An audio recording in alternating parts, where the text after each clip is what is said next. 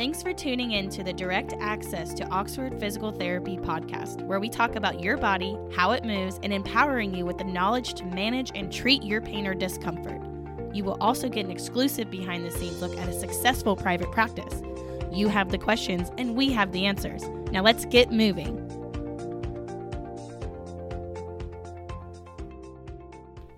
Hey everyone, welcome back to the Direct Access to Oxford Physical Therapy podcast. I'm your host, Matt, And your co host, Allie. And we have a repeat special guest today, Dr. Rob Pettit. Welcome, Rob. Um, Thanks for having me. Excited to be back on the podcast. absolutely. Many of our listeners probably have heard Dr. Pettit's episode on knee uh, surgery and robotic replacement and uh, kind of some background with Dr. Pettit. So we wanted to have him back again today to talk about a knee injury that you hear a lot out there. You'll hear about athletes having it or family members having it, the uh, meniscus injury.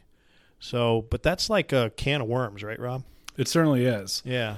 So you hear meniscus injury, and it can mean a lot of different things for different patients, whether you're an athlete or whether Sure. you're a weekend warrior or um, really just somebody who's trying to get through your daily life without pain. Yeah. um, but everybody, if you have a knee, you can have a meniscus tear, unfortunately. Uh, we'll try to kind of get into the weeds of what that means for different patients uh, different situations. Yeah, so we've talked a lot about um, ligaments and tendons, but meniscuses are menisci. Plural I think of meniscus. plural. Yeah, I think menisci. They're a different doctors. type structure, right? Sure. So they are made of cartilage. Mm-hmm. Um, so different type of cartilage than from what you hear of um, articular cartilage, which, is- which is what lines the bones in any of your joints. It gives you a nice frictionless surface, so you have a smoothly moving joint. This type of uh, cartilage that makes up the meniscus acts as a shock absorber. So in between your thigh bone and your shin bone, or the femur and the tibia, you have uh, they're C-shaped uh, cartilage, which is the meniscus. And when you walk and when you twist on your knee, it actually absorbs shock. So it takes some of the stress away from the bone and from the cartilage, uh, and also protects the ligaments and that sort of thing. Right. So it's when people look at like an X-ray of their knee, they can't really see it, right? Because X-rays are bones, but you see kind of the space or where the meniscus would be, right? Exactly. So when we look at a knee X-ray, you're exactly right. We look at the space between the femur and the tibia bone, and that's represented by the articular cartilage, which we talked about before, but then also the meniscus. Yeah. And unfortunately, if you have long-standing wear and tear of the cartilage and the meniscus, that joint space starts to get smaller, and that's when we start talking about arthritis. So the problem is, is when you can no longer see the space. There's the knees or the bones are basically touching. right, and that would be referred to as bone-on-bone arthritis. Oof. Right. So we talk about um, meniscus and we talk about uh, the injury. What are some of the symptoms, like in this older, maybe chronic or degenerative type meniscus? What are people going to feel? Sure. So, depending on if it is an acute injury that is associated with um, some sort of trauma or you know a twisting um, injury on ice or so on and so forth, versus if it's chronic, um, the symptoms can change a little bit. Sure. Um, so, for instance, if you have someone who comes in and maybe they just felt a little twinge in their knee, felt a pop when they turned funny, um, typically that will be pain, oftentimes some swelling in the knee as well. If you press on the joint line or just basically in the middle of the knee, there's oftentimes pain there. Pains with extreme of mo- extremes of motion. So when you try to straighten the knee all the way out, you can have pain or even an inability to straighten the knee. And then also pain when you try to bend the knee all the way, or it might actually feel catching or get stuck there Yeah. too.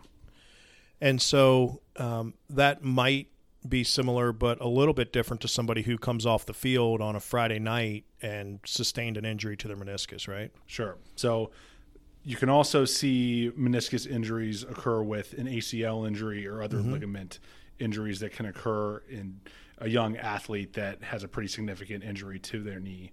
That oftentimes is diagnosed um, more so on the MRI. Yeah. Um, mainly because when they have those large injuries, there's so much swelling and Yeah. pain that it's hard to really pinpoint what exactly what all is damaged. Sure. So it gets injured a lot of times um, on top of other things. Exactly. Yeah.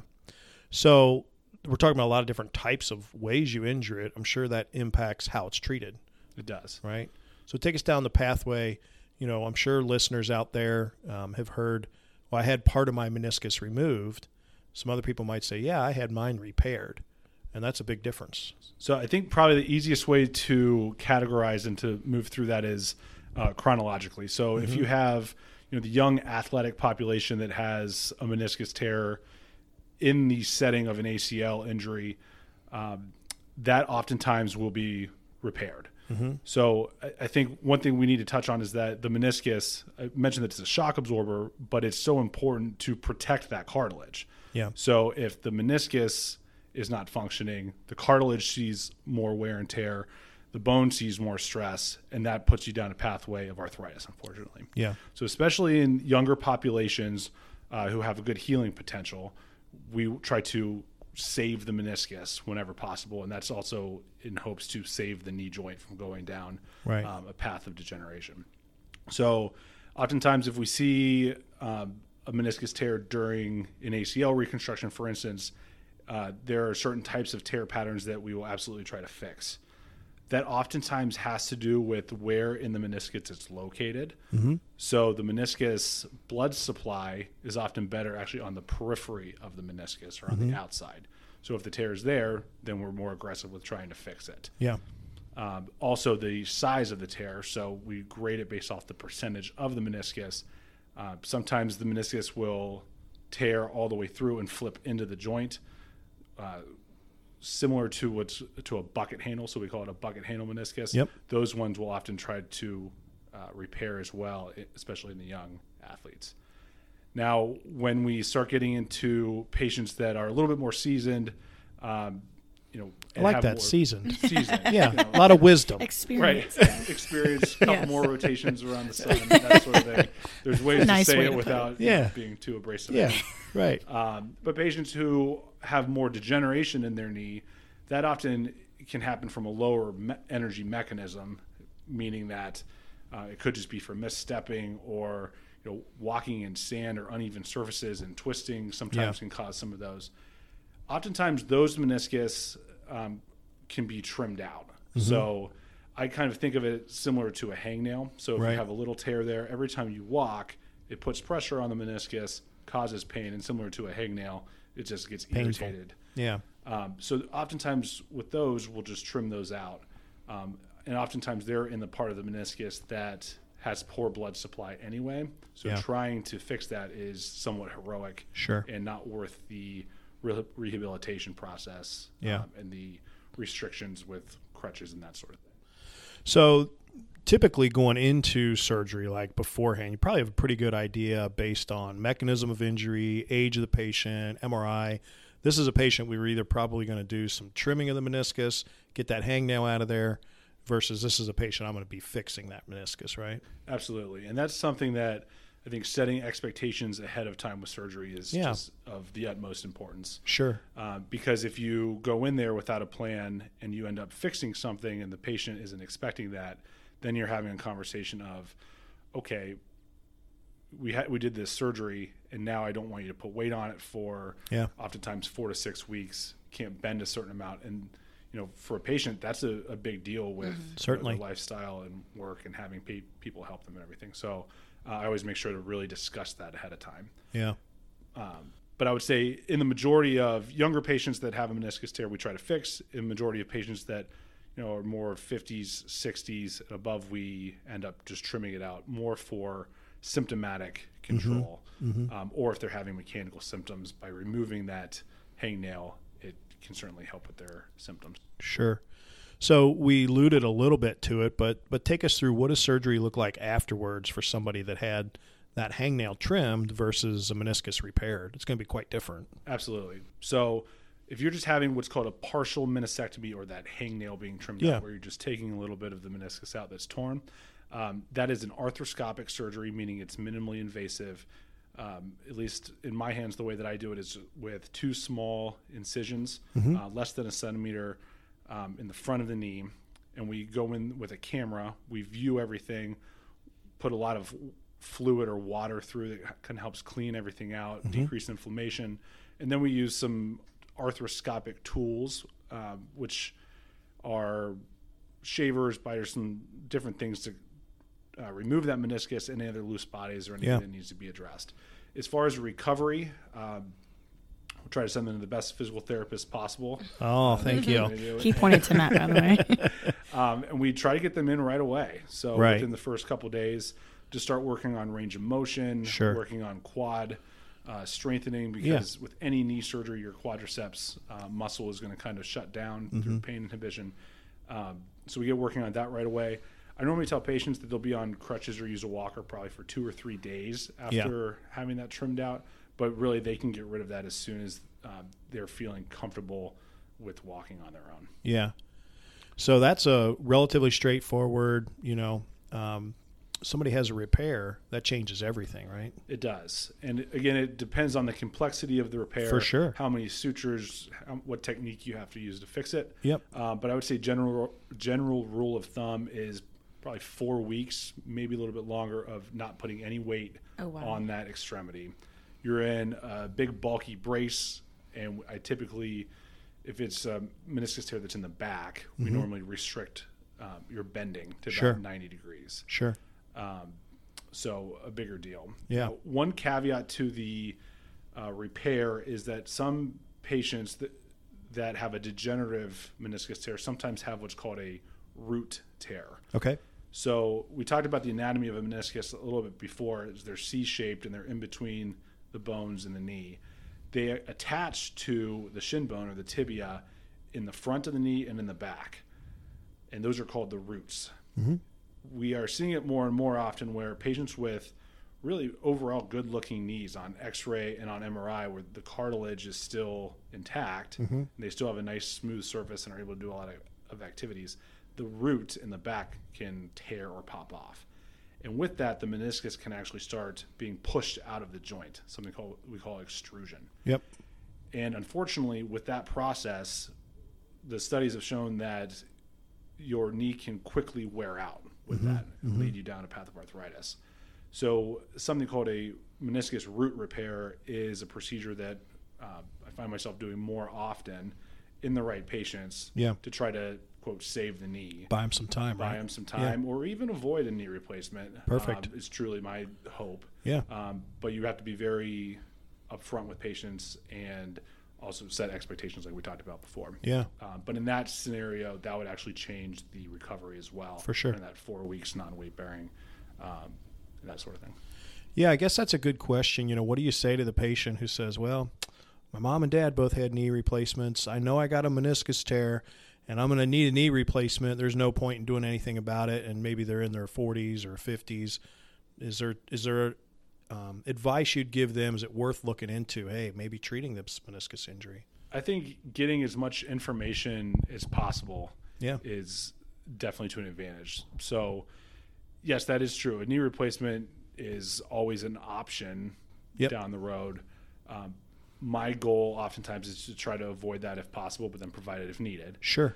Um, but I think at least hearing all the treatment options and kind of getting as much information as possible and then making the decision for yourself is very reasonable. Yeah. Um, but you, you can't make the right decision without having all the information. So Right. I would, I would recommend just getting as much information as possible. And then Yeah. my job as a surgeon is to kind of give you the menu and all the options and then Sure. let the patient kind of decide with their families what's best for them. Yeah. When we think about back to kind of the anatomy and layout, we talk about the knee and there's meniscus on one side and the other, medial and lateral. Some people might think, oh, they're the same, medial and lateral, right? But are they the same or different in anatomy and in treatment? So, no is the short answer. Yep. The anatomy is different. The medial meniscus, I would, I guess you could argue, is uh, more important in some ways in the fact that more of the uh, stress of weight bearing or walking goes through the medial side of your knee, uh, and therefore, once you lose that shock absorber, you're going to stress that compartment out more. However, on the outside or the lateral compartment, uh, there is, for whatever reason, oftentimes less. Um, what's the word I'm looking for? Forgiveness? Less forgiveness. Yeah. yeah. The lateral side can't take a joke. So Right. if you have if you have a, a tear there, oftentimes it's not tolerated as well. Yeah. Um, and that might be because they're because of the anatomy. Right. Yeah. I mean, I know I've had patients in therapy, you know, that had larger medial meniscus injuries, surgeries, whatever, and smaller lateral meniscus injuries. And, you know, patients are always a bit competitive and they're like, well, my neighbor had this and, Right. you know, they're better already. And it's like, you know, so for the listeners out there that have had lateral meniscus or um, injuries, you know, it, it just generally takes a little bit longer and can be a little bit slower recovery. Absolutely. I have Yeah. a question. Has anybody ever fought you on which uh, procedure they were going to get in terms of like not wanting to go through the pain or the you know long periods of recovery? Like take it out or repair it or It, what they ever define fight? You know, like just argue with you, I guess, more than fight you. I wouldn't I wouldn't say argue because I you know I'll give my recommendation to a patient, but I I try to tailor that recommendation to their needs. Right. So, Yeah.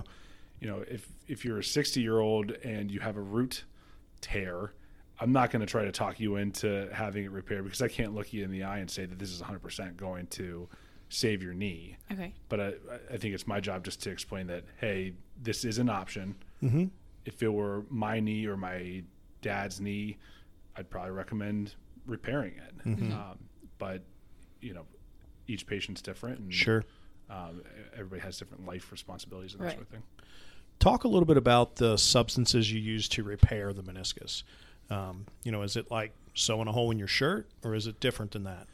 So there's been a lot of headway that's made. That's a great question um, with the technology to repair meniscus. So originally, the kind of gold standard for repairing meniscus was something called an inside out, where you're using the arthros- the arthroscope or you're looking with the camera inside the joint and you're passing needles through the meniscus with suture on it, passing them out the skin or through a small incision on the outside of the knee and then tying them down to the capsule. Gives a great repair, but it's a little bit more invasive. Sure. Um, and you're sending needles towards the back of the knee where there's a lot of important structures and that sort of thing. Yeah. Um, there are newer devices now that have special medical grade suture attached to um, either pledgets, which you know just tiny little, um, kind of the size of a staple, um, that can kind of clip to the back of the meniscus, and then you can tie sutures, or they have mechanisms where you can kind of bring it down and it brings the meniscus back together. And it, there's different ways, without getting too technical, there's different Sure. ways of how you can deliver that, whether it's directly through the meniscus or you can go around and kind of what we call a hay bale technique. Um, or if we're fixing a root, whether it's in an athlete or in a degenerative type tear, you can actually drill a tunnel through the shin bone and pass suture through the meniscus, bring it through the tunnel, and then connect it to the tibia. And it, it kind of brings that root down and gives you a nice attachment. Yeah. It's a lot of different ways now. So not sure. glue. Options. What's that? So not glue. no glue. well, it's, it's interesting that you say glue. It's not necessarily glue, but there there's also a lot of research that goes into augmenting your repair, Uh-huh. um, and a lot of the focus has been on biologics, which you hear biologics for a variety of things, but uh, you can use something called platelet-rich plasma or Yep. bone marrow aspirate to put that on to the meniscus and hopefully help increase that healing. Because Like a said- fertilizer for your lawn, right? Exactly. It- Yeah. Truthfully, yes. Yeah. There's actually some things that would actually probably call it the fertilized Yeah. meniscus, but um, or there's different techniques we can do to increase blood flow, just to give the meniscus the best chance of healing. Yeah. Very cool. Well, I think it's really exciting. I mean, you know, we talked last time about advancements, and even in, I mean, the meniscus injury has been around since the knee was invented. it's like, you know, it was one of the first surgical things we were trying to do and fix. And mm-hmm. even in that, we're making headway and advancements. And I think it's really cool to have that cutting edge technology. Absolutely. I mean, I think it's so important to, to find ways to preserve the meniscus, since I do think that it's vital to the overall health of your knee. Once Yeah. the meniscus starts to to degenerate, unfortunately, the rest of the knee tends to follow. Exactly. Well, thanks a lot for sharing the information. I think this will help our audience members kind of better understand meniscectomies and meniscus repairs and menisci in general. Well, thanks for having me. Appreciate it as always. Awesome. problem. If they're And- looking for a fight, then they can Oh. maybe look elsewhere. Look elsewhere. you better trust him. Well, if anybody else is listening is interested in hearing again from Dr. Pettit, he has another episode that we posted about robotics and surgery, um, and we hope to hear from him again soon. So thank you again. Bye bye. Bye. Thanks for listening. You can find us online at oxfordphysicaltherapy.com, and you can also find us on our social media pages like Facebook, Instagram, YouTube, Twitter, and TikTok. Remember, you do not need a doctor's referral to receive physical therapy in the state of Ohio and Kentucky, where we offer double the care for less than half the cost. You can schedule appointments online or stop into any center for a free screen, what we like to call a B visit. Please write a review, send us a comment or message on our social media platforms, and until next time, keep it moving.